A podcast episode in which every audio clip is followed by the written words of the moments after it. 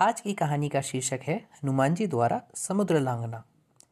जामवन जी के वचन सुनकर श्री हनुमान जी परम प्रसन्न हुए और उन्होंने सिंहनाद किया। वे वानरों को संबोधित कर कहने लगे, वानरों, मैं समुद्र को लांग कर लंका को भस्म कर डालूँगा और रावण को उसके कुल सहित मारकर जानकी जी को ले आऊँगा। यदि कहो तो रावण के गले में रस्सी डालकर और लंका को त्रिकूट पर्वत सहित उखाड़कर भगवान श्री राम के चरणों में डाल दूँ? हनुमान जी के वचन सुनकर जामवन ने कहा कि हे वीरों में श्रेष्ठ पवन पुत्र हनुमान, तुम्हारा शुभ हो। तुम केवल जानकी जी को जीती जागती देखकर ही वापस लौट आओ। हे राम भक्त, तुम्हारा कल्याण हो।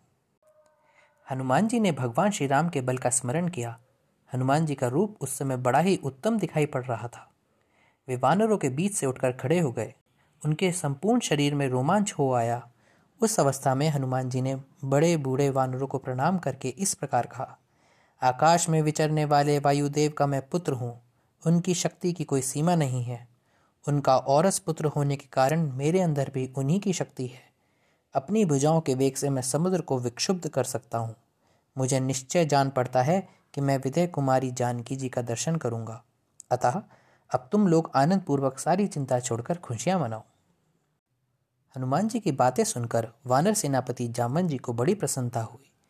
वानरों का शोक जाता रहा। उन्होंने कहा, हनुमान, ये सभी श्रेष्ठ वानर तुम्हारे कल्याण की कामना करते हैं। तुमने अपने बंधुओं का सारा शोक नष्ट कर दिया।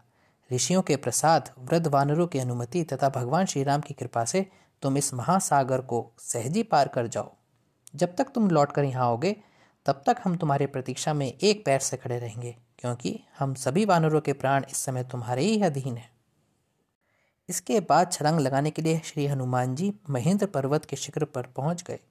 उन्होंने मन ही मन छलांग लगाने की योजना बनाते हुए चित्त को एकाग्र कर श्री राम स्मरण किया। उन्होंने मस्तक और ग्रीवा को ऊँचा किया और बड़े ही वेग से शरीर को सिकोड़कर महेंद्र पर्वत के शिखर से छलांग लगा दी। कपिवर हनुमान जी के चरणों से दबकर वह पर्वत काँप उठा और दो घड़ी तक लगातार डगमगाता रहा।